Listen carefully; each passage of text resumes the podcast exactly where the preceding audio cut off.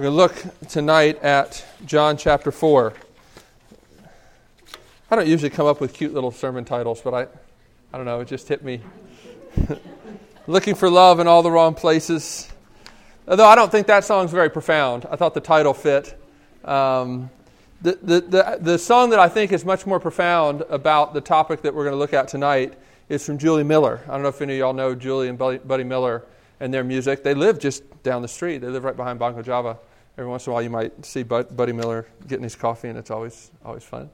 Um, they, have written some just amazing music and great music for getting in touch with longings and the pain of living in a broken world. I think their music is some of the most profound that I know. Um, if you're interested in that kind of thing, you're interested even in thinking about how a Christian can speak about those issues into the mainstream culture and be respected while doing it. Um, I encourage you to go um, get online, go to the Nashville Scene's website, and track down in the archives an article they did probably about five, six years ago now on Buddy and Julie Miller. It was a cover story article they did that was amazing. It's the kind of thing you would want um, a secular newspaper to say about you and your music. It was just, it's great. Anyway, um, this song uh, from her album Broken Things, which is a, a great album, I Need You. Let, I, hope, I hope you don't mind. I, I want to read the words of this song because I, I think she really gets at this. I think poets do a better job than theologians, so I'm going to I'm going to depend on a poet to, to start us off tonight. I need something like morphine, only better. I need something like a kiss that lasts forever. I need something like money that will not burn. I need something, and I need more than I can earn. I need something. What can I do? I need something. I need you. I need something like a cure for my soul. I need something like amnesia for things I know. I need something like a mother because I'm just a child.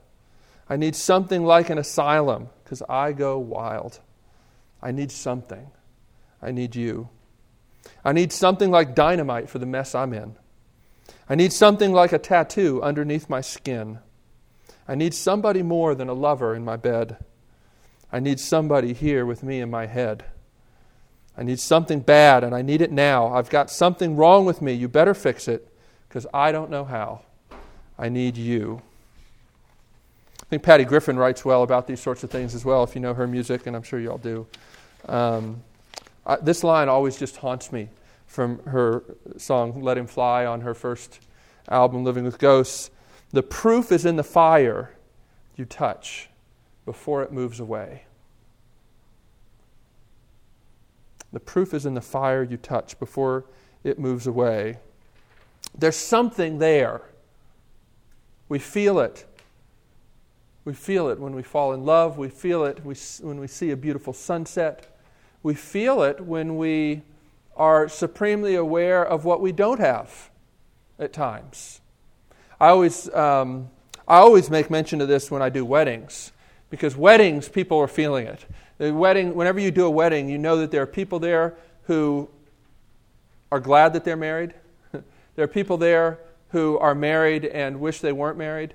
There are people there who aren't married and are glad that they're not married. And there are people there who are not married who are not glad that they're not married. But it touches everybody at a deep level. Everybody resonates with weddings. Because in the deepest part of our being, we know that we were made to be committed to and to commit. We know that we were made to hear someone speak vows to us that I'll be here with you, I'll be here for you in sickness or in health, in richness, rich, rich you know, in riches and in when I'm poor, all those sorts of things. We know that we were made for that. And we know that we were made to commit like that, and yet we don't know how. And that's, I think, you know, very true of us. It's very true of this woman that Jesus meets here in John chapter 4. Who is the real Jesus? What is he like? That's what we've been talking about this semester. In John 4, as we're going to read this story, Jesus tells us who he is, what he offers, and to whom he offers it. I think that's right grammar. I went to Berklee College of Music, so if, If that's not English major, is that how you say it? All right. I was, I was struggling. I was like, my spell checker was happy either way that I tried to say that, so I was really not sure. Um, but let's look at John chapter 4, because I am sure we need to read this, this passage. John chapter 4, Matthew, Mark, Luke, John in the New Testament. And we're going to start at chapter 4, verse 4. Talking about Jesus, it said, Now he had to go through Samaria. So he came to a town in Samaria called Sychar, near the plot of ground Jacob had given to his son Joseph.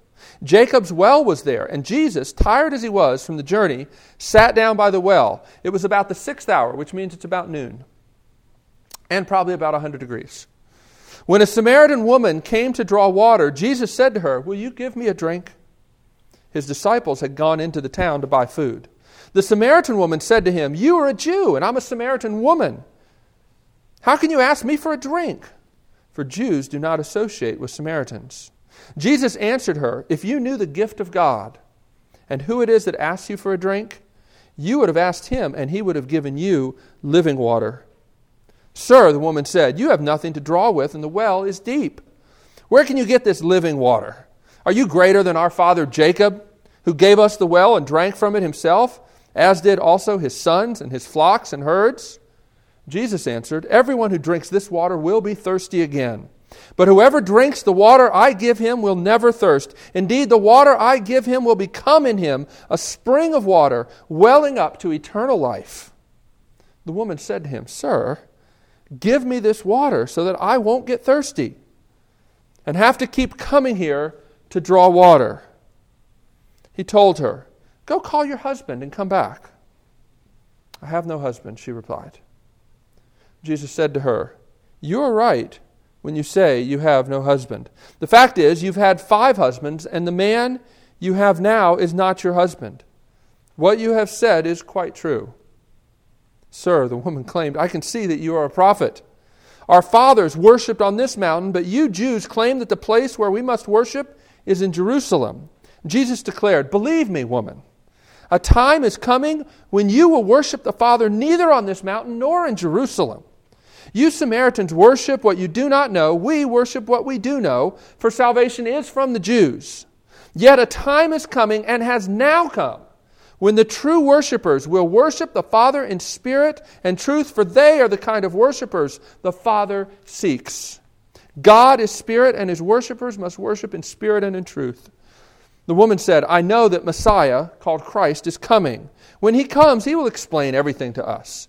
Then Jesus declared, I who speak to you am he. Just then, his disciples returned and were surprised to find him talking to a woman. But no one asked, What do you want? or Why are you talking with her? Then, leaving her water jar, the woman went back to the town and said to the people, Come, see a man who told me everything I ever did. Could this be the Christ? They came out of the town and made their way toward him. Meanwhile, his disciples urged him, Rabbi, eat something. But he said to them, I have food to eat that you know nothing about. Then his disciples said to each other, Could someone have brought him food? My food, said Jesus, is to do the will of him who sent me and to finish his work. Do you not say, Four months more and then the harvest? I tell you, open your eyes and look at the fields. They are ripe for harvest. Even now the reaper draws his wages. Even now he harvests the crop for eternal life, so that the sower and reaper may be glad together. Thus the saying, One sows and another reaps, is true. I sent you to reap what you have not worked for. Others have done the hard work, and you have reaped the benefits of their labor. Many of the Samaritans from that town believed in him because of the woman's testimony. He told me everything I ever did. So when the Samaritans came to him, they urged him to stay with them, and he stayed two days. And because of his words, many more became believers. They said to the woman, We no longer believe just because of what you said. Now we have heard for ourselves, and we know that this man really is the Savior of the world. Let's pray together. Lord, we do pray that you would help us to understand this passage, that we too could be drawn to you, to, to, to be able to put our hope and trust in you. You are the Savior of the world. Lord, forgive us for the way we try to come to you so that we wouldn't be thirsty anymore. We want you to end our thirst, and yet you want to fill us and make us thirsty no more in a very different way than what we're looking for. We pray, Lord, that we would learn about our longings, that you would touch our longings, that you would that you would speak to us even through them and through your word tonight in Jesus name. Amen. Who is the real Jesus and what he's like? I think the main thing that comes through this passage is that Jesus is a relentless, pursuing lover. And I, I use that word carefully because this is one, an interesting story. There are all kinds of you know, Bible commentators that talk about this story say the situation is a little dicey that he gets himself involved in here in a number of ways. It's socially very unacceptable, the sorts of things he does, and I'm going to talk about that in a few minutes. But there's even, you know, when Jesus, you know, partway through his discussion with her says, Go call your husband. I think there's sort of two things going on there at that point. I think at one point, he's wanting to make sure that she understands this is not a romantic encounter, but it seems like that. And there are things that Jesus does that almost seem to pique that sort of interest and that sort of desire. For him to talk to her at midday and to keep talking to her um, is, is rather a scandalous thing to do. You see down in verse 27, even the disciples are shocked and surprised that he's talking to her. And, and yet he does talk to her. He goes, he breaks through all kinds of social barriers to have this. And, and yet he, he sort of touches her and, and sort of gets at her at a level that's more than just a cool, rational discussion about theology. At one point, even, she tries to turn it into that. You see? At one point, she, she you know, tries to, at first, she doesn't get what's going on. She's, you know, thinking of it in a very, you know, literal, naturalistic kind of way. Oh, I, I want living water. That would be great.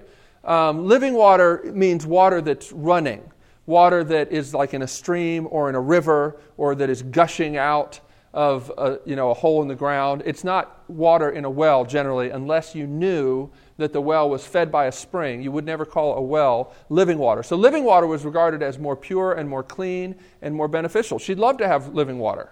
Okay? But as he begins to continue to talk with her, she begins to realize, well, something different is going on here. And then when he, when he says, go bring your husband, in other words, you know, go, go, get, go get your husband, because you would assume that a woman um, would have a husband in this culture. And she says, you know, I don't have a husband. And then he kind of you know, exposes her. It, it's just really interesting um, what's going on here uh, with, with regard to that. Um, there, there's, he's, a, he's getting at her longings, and um, I, I, just, I just think this is a fascinating story and, and a, a really good one for tonight. Because there are times, so many times in our culture, when we try to shut our longings down. I know this, I'm, I'm an expert at this sort of thing. And then there are times when it's hard to kind of keep them pressed down. And that's what's going on with this woman in a lot of ways. These, these desires get stirred up. And, and, it's, and, and it's at one level threatening, but ultimately it's the path of healing. And, uh, and, and Jesus is relentless in pursuing her. It's good news for all of us. The good news tonight is that Jesus is a relentless, pursuing lover. You know, often the stories about Jesus astonish us because he's doing some miracle or he has some wise thing that he says. Uh, but this story, what's most astonishing and what astonished the disciples is the fact that he's talking to a woman and a Samaritan woman. This story is astonishing because what's revealed about Jesus is that he will not be bound or thwarted by social conventions. When it comes to the kingdom, when it comes to doing the will of his Father who sent him, he will not be stopped. He crosses significant social barriers to reach out to this woman. Uh, I, I, was thinking, I was struck yesterday. I was talking to a friend of mine about another mutual friend we have who's a, um, a missionary. He's been a missionary for many years to Africa and now heads up a, a ministry called African Leadership. And we were, we were he, my friend who's a pastor was saying, I was talking to Larry Warren, um, who's our mutual friend, and saying, you know, oh, it's too bad about, you know, all these closed countries. You know, there's, you know, we're looking at this kind of prayer calendar for countries that are closed to missionaries. And Larry said, you know, Scott, there are no closed countries. If you're willing to die, there are no closed countries. and I just thought, whoa. You know, Jesus is the kind of relentless pursuer who just sees obstacles differently than we do. You know, this is, this is sort of a, a closed opportunity. You, Jewish men don't speak to Samaritan women, especially Samaritan women who obviously have a past because they're coming in the middle of the day by themselves. When all the other women, all the other women come in the morning when it's cool and it's, and it's a time to socialize. She comes by herself in the middle of the day. You don't have to have supernatural knowledge to know that something's up with this woman. And yet Jesus breaks right through that and pursues her.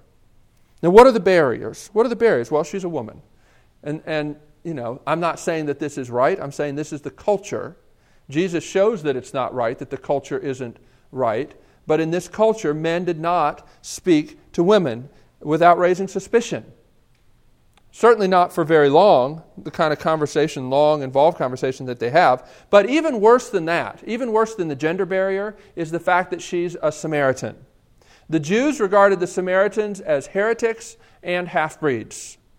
They were partly Jewish in their ethnicity, but they were basically the people who had been, when, when Israel had been kind of taken off into exile, there were a few Jewish people left, and then you know a bunch of other people got brought in and they intermarried, and so they had some kind of ideas about Judaism and the Old Testament, um, but they got a lot of things wrong. And Jesus isn't afraid to say, You're wrong. You Samaritans worship what you don't know. But salvation comes from the Jews. What the Samaritans didn't understand, they didn't accept any of the books of the Old Testament except the five books of Moses. So there's a lot wrong with her theology, um, there, but she's also a half breed as far as, you know, so, so the Jews would, ne- would not talk to women, a Jewish rabbi would not talk to a woman, okay?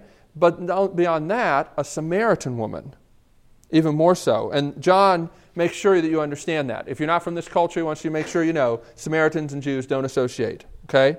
So this is, this is not the kind of thing you do. And like I said, she's obviously a woman with a past. He doesn't need to be a prophet to know that something's up with this woman. Um, the women do not come by themselves to the well in the middle of the day. Um, but she's not just a sinner.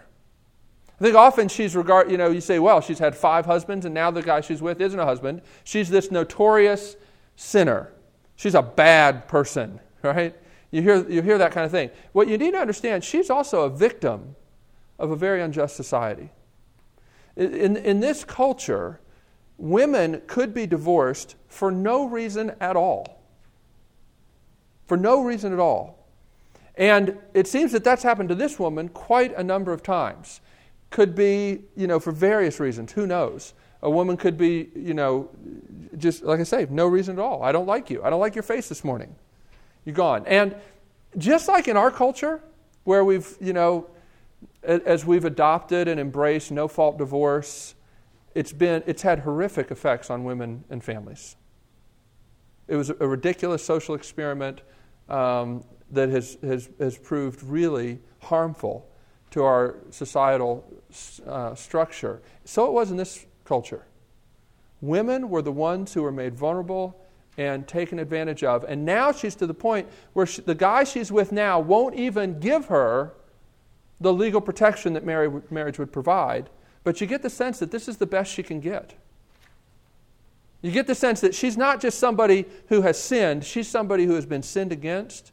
So she's both a sinner and she's wretched. Do you know what I mean? Wretched means that she's miserable and she's in a broken condition because of sin being in the world, not just that it's her personal sin.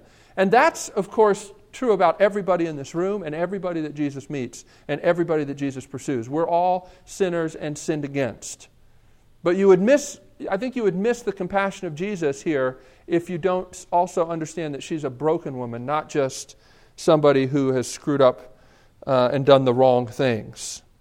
Yet here's the interesting thing she's lonely, right? It's obvious she's coming here by herself. She's ashamed. That's why she's coming in the middle of the day when nobody generally would, should be there. And what has she repeatedly has looked to in life to be her security has let her down. So she's lonely, she's ashamed, and what she's looked to for life has let her down over and over and over again. Yet she's closer to the kingdom than anybody that Jesus has met. And she becomes the first missionary hero, hero of Christianity.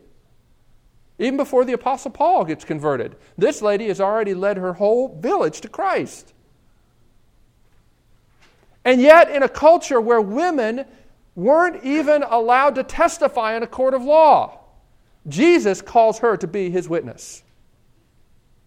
You need to see how countercultural Jesus is with the way he regards outcasts and the marginalized in this culture. Well, how does Jesus pursue her? Questions. Questions are always a great way to, to, to pursue people. God does that a lot.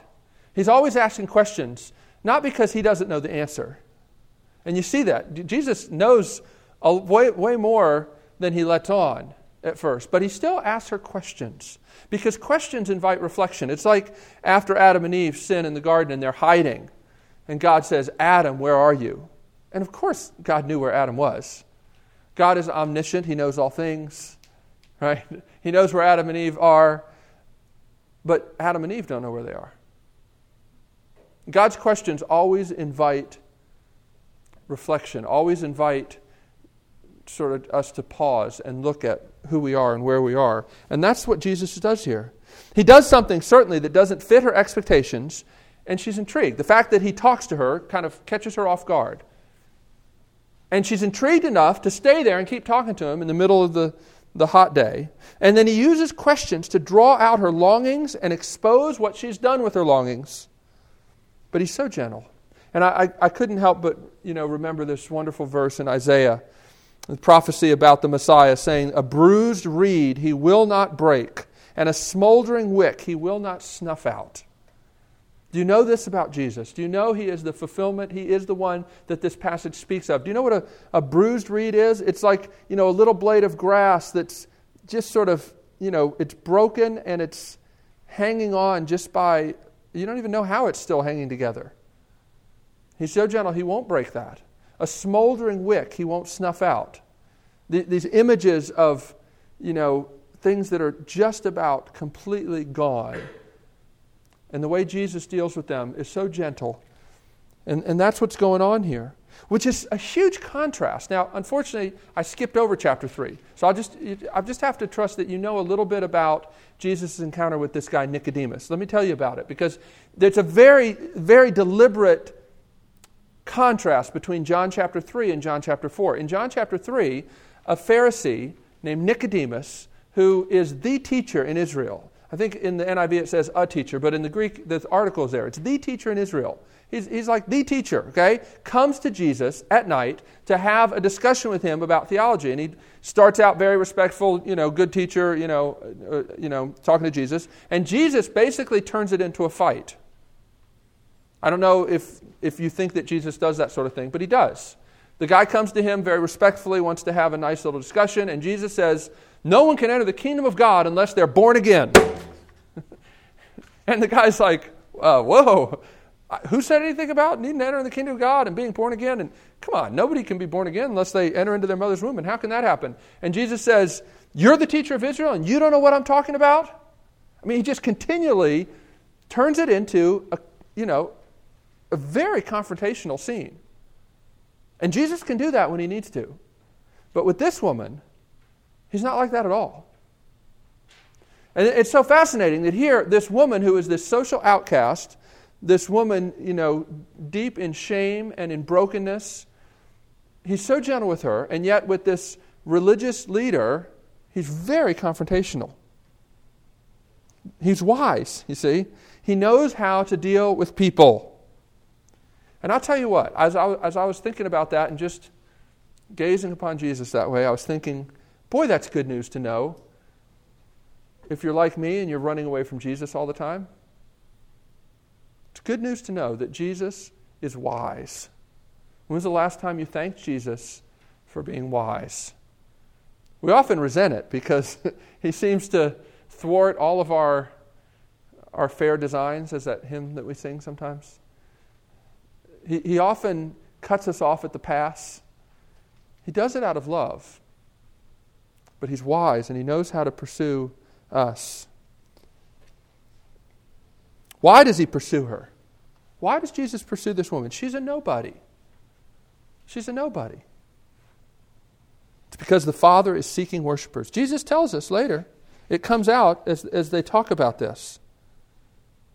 God is uh, seeking worshipers, it says in verse 23. Seeking worshipers. That's, that's good news as well. That God is not just sort of up there, up on a, on a mountain somewhere saying, okay, come to me when you get good and tired of what you're doing. No, God is seeking worshipers. That's why Jesus is here. Jesus has come to seek and save the lost, he says. The Father is seeking worshipers. He sent Jesus into the world to seek worshipers. John Piper um, puts it well. He says that missions exists because worship doesn't. Do never, never disconnect evangelism from worship. God is seeking worshipers. He's not just trying to get people on his team. He's not threatened that the world is going to hell in a handbasket unless he can recruit enough people to be on his side. He's seeking worshipers. And not just because he's insecure and he needs people telling him how great he is all the time, but because it's true. And it's what you and I were made for. And I love this passage in, um, in Isaiah. Why is he pursuing a Samaritan woman? Because it's too small a thing, Isaiah says, too small a thing. This is what God says to his, to his servant, the Messiah. It's too small a thing for you to be my servant. This is the Father speaking to the Son. It's too small a thing for you to be my servant to restore the tribes of Jacob and bring back those of Israel I have kept. I will also make you a light for the Gentiles, that you may bring my salvation to the ends of the earth.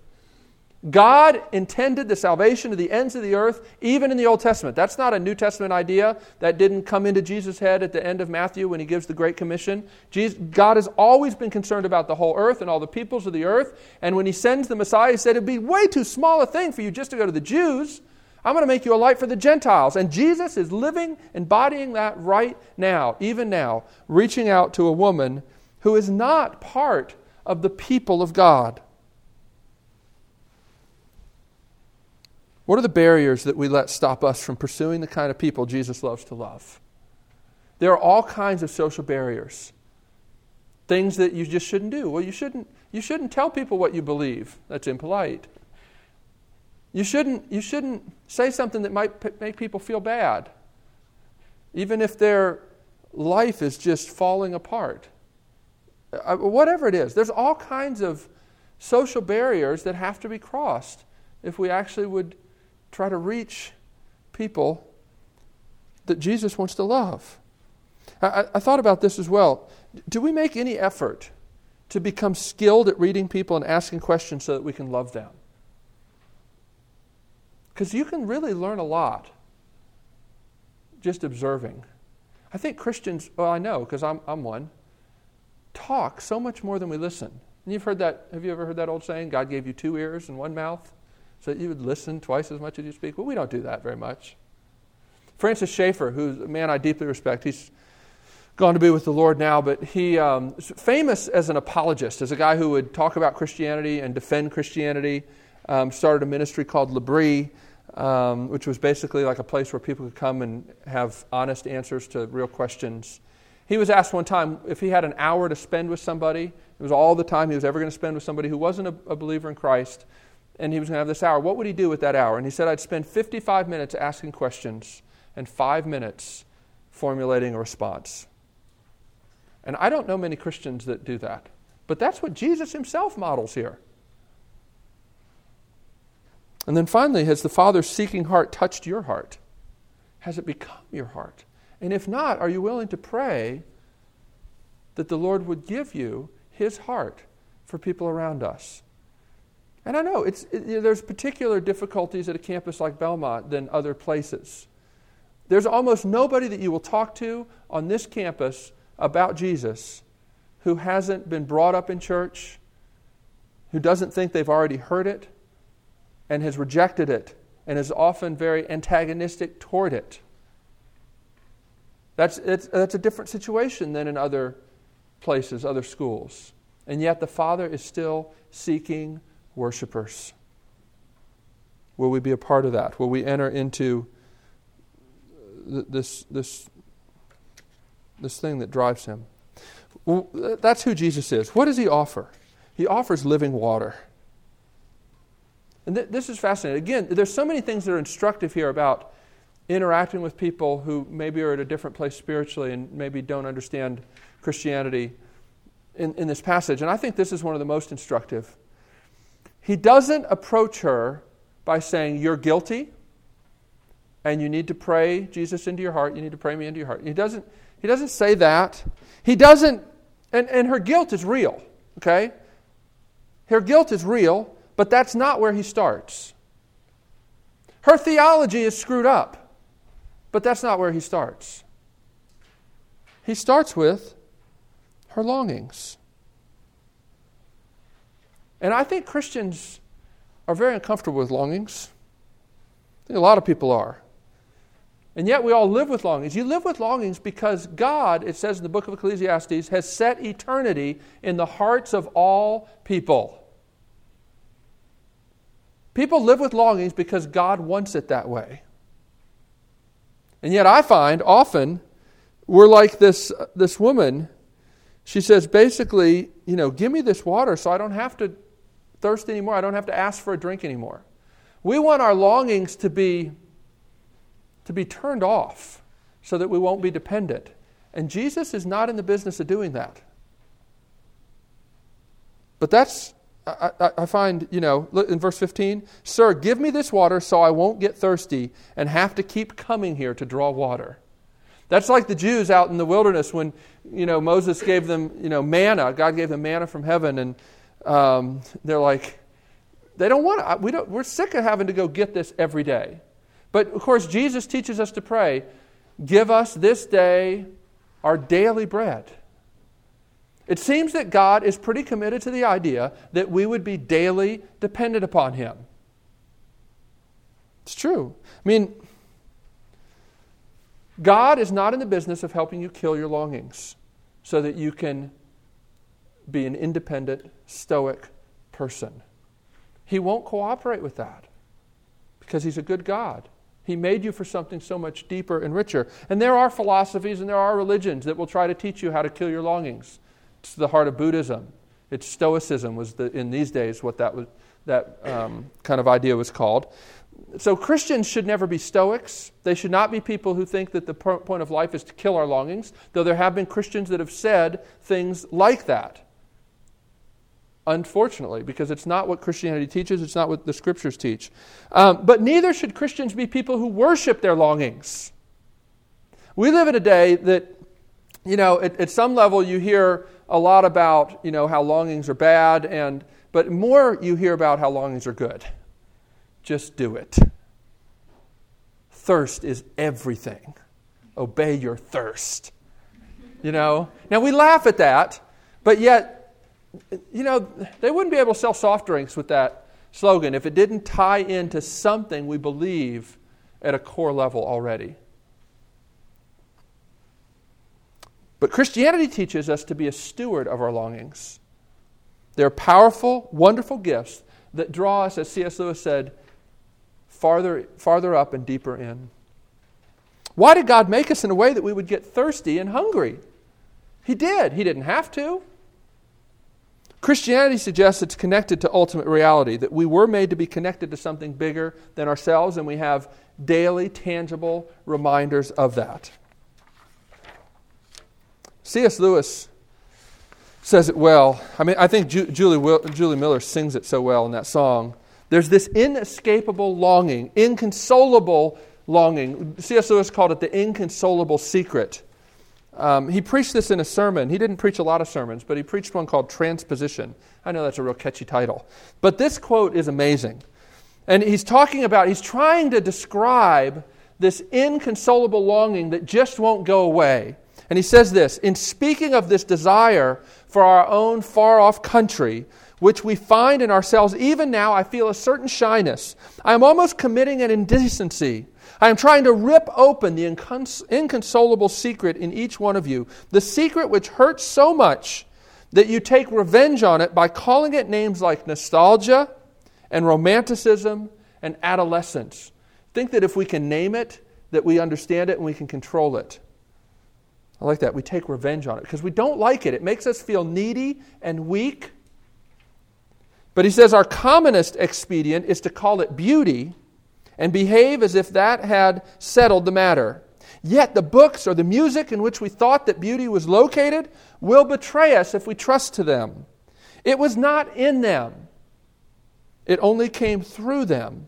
And what came through them was longing. These things, the beauty, the memory of our own past, are good images of what we really desire. But if they are mistaken for the thing itself, they turn into dumb idols, breaking the hearts of their worshippers. For they are not the thing itself, they are only the scent of a flower we have not found the echo of a tune we have not heard, news from a country we have never yet visited. The sense that in this universe we are treated as strangers, the longing to be acknowledged, to meet with some response, to bridge some chasm that yawns between us and reality is part of our inconsolable secret. Our lifelong nostalgia, our longing to be reunited with something in the universe from which we now feel cut off, to be on the inside of some door which we have always seen from the outside, is no mere neurotic fancy, but the truest index of our real situation. That's good. That's true. Christianity makes sense of your longings. It doesn't say that they're pure, but it says they're, they're rooted in the fact that you were made for something more. And you know, it's interesting. You can learn about God even from your longings. It's not a purely safe way to learn about God because your longings are twisted. But you can also learn about your longings from what Jesus offers. Because I'll tell you what, by the time you get to this point in life, you've had to live with so many unfulfilled longings and so many disappointments that sometimes you're not even sure what you long for anymore. I'm not. But Jesus comes and he puts a name on it. And he says, This is what you were made for. One of the ways you can even know what you should long for is by looking at what Jesus promises to give us. And if he promises to give things that we don't seem to have a taste for, well, then we need to pray that he would give us taste because it's what we were made for. You can, you can, to a significant degree, sear your conscience and kill your longings. But Jesus comes and says, I'm not going to be content with that. I'm going to give you living water. She's not asking for living water. She's trying to make do with a man who's not even committed enough to her to marry her. But Jesus says, That's not going to do. I'm going to give you living water. She didn't ask for living water. She was trying to make the best of a miserable situation. And you know, when you find out, when you're reminded of how miserable it is, that often seems very unkind. And seems like, why is he stirring this up? Why is he meddling? He's meddling because he cares and he is not content with you trying to kill your longings. Jesus says we need living water, and it would satisfy. What he offers has these connotations of cleansing and thirst quenching. If you think about relationship with Jesus in those terms, but it's something that God has actually been teaching his people they've needed for a long, long time. And one of the most powerful places in Exodus, the book of Exodus, chapter 17, God's people are wandering around the desert, they're thirsty, and they're complaining. They're complaining to Moses about God, which is basically you know, they, they, the, the, Hebrew is, they're even large, you know, making charges against God. They're basically saying, God, you have done us wrong. And Moses goes to God, and God says to them, says to Moses, I will stand in front of you, in front of this rock. I will stand before you, strike the rock, and out of the rock come living waters, gushing waters. And the Hebrew is very clear that Moses is not just striking the rock. God says very specifically, I will stand before you when you strike the rock. You will strike right through me to strike this rock so that living water would come forth. God has been teaching his people for a long time about this, not just this need for water, but the fact that he was committed to giving it to them and what it would take. And the same God who spoke to Moses revealed himself through the burning bush and said, I am that I am. Jesus stands before this woman and says, I am he, ego eimi in the Greek, which ties in exactly with what God revealed himself to Moses in the burning bush. I am that I am. Jesus stands before her and says, I am the one that was struck so that the waters could come rushing out. God was teaching in Exodus what it would take for us to get this living water that Jesus answered, but now he is offering what was promised. And the question is why would we refuse such a costly drink? Why would we go why would we go looking other places? Why would we refuse such a costly drink? You know what else Jesus promises that's amazing here? He promises worship that will transcend ethnic division. He does. He, he says, you Jews worship, the Jews worship here and the Samaritans worship here. There is a day coming when all that worship was supposed to be is going to be realized. It's glorious. Last point. To whom does, does, does he offer this? And, and this, here's the, the point he offers it to everyone, but it tastes sweetest to those who are broken. He offers this same thing to Nicodemus in chapter 3. And the interesting thing is, if you trace through the Gospel of John, you find later that Nicodemus does, in fact, come to faith. You're not sure of that at the end of chapter 3, but later you find that he's one of the guys who takes the body of Jesus and cares for it. He comes, he comes out, as, as you will, as a Christian, as a follower of Christ. He comes to faith. We don't know exactly how, but it happens. But this lady, she grabs it right away. She grabs it right away. Jesus is offering this to everybody, but the woman at the well gets it quickly and more thoroughly than the teacher of Israel, which is a warning for all of us. Because most of us in this room are more like the teacher of Israel than the woman at the well. At least that's what we think. Of course, we are more like the woman at the well if we had eyes to see it. And we think that having eyes to see it is going to be a barrier to faith, but in actuality, she's much closer to the kingdom than Nicodemus. A couple other points just in conclusion here. Jesus, Jesus is astonishing in the kind of people he calls to be his witnesses. She's a sinful woman, a social outcast, a victim of an unjust world, and she has bad theology to boot. But she gets it. And she brings her whole village to faith in Christ. So don't you dare don't you dare tell Jesus that he can't use you. Repent. And here's the key when she realizes who he is, remember at the beginning, Jesus says, if you realized who it was that's asking you for a drink, would change everything. She realizes. She drops her water pitcher, her priorities change, the woman who has been hiding from everybody who comes to the well in the middle of the day is now telling everybody, seeking out people she can talk to and tell them about Jesus. Before she was hiding in the shadows. Don't think that Jesus can change introverts into extroverts. He can. She realizes it. But what changes her ultimately is what is still the only real basis for hope. And I'll close with this it's this the Father is seeking worshipers, and Jesus is out to do the will of his Father. This is one of my favorite passages in the whole Bible, where Jesus says here, uh, when they ask him, you know, about eating, and he says, My food is to do the will of him who sent me and to finish his work. You know what this means? What this means is that Jesus, Jesus' heart was in the work that he came to do. He didn't come and do this work for you and for me begrudgingly. Jesus didn't come into the world and say, Oh, that guy again?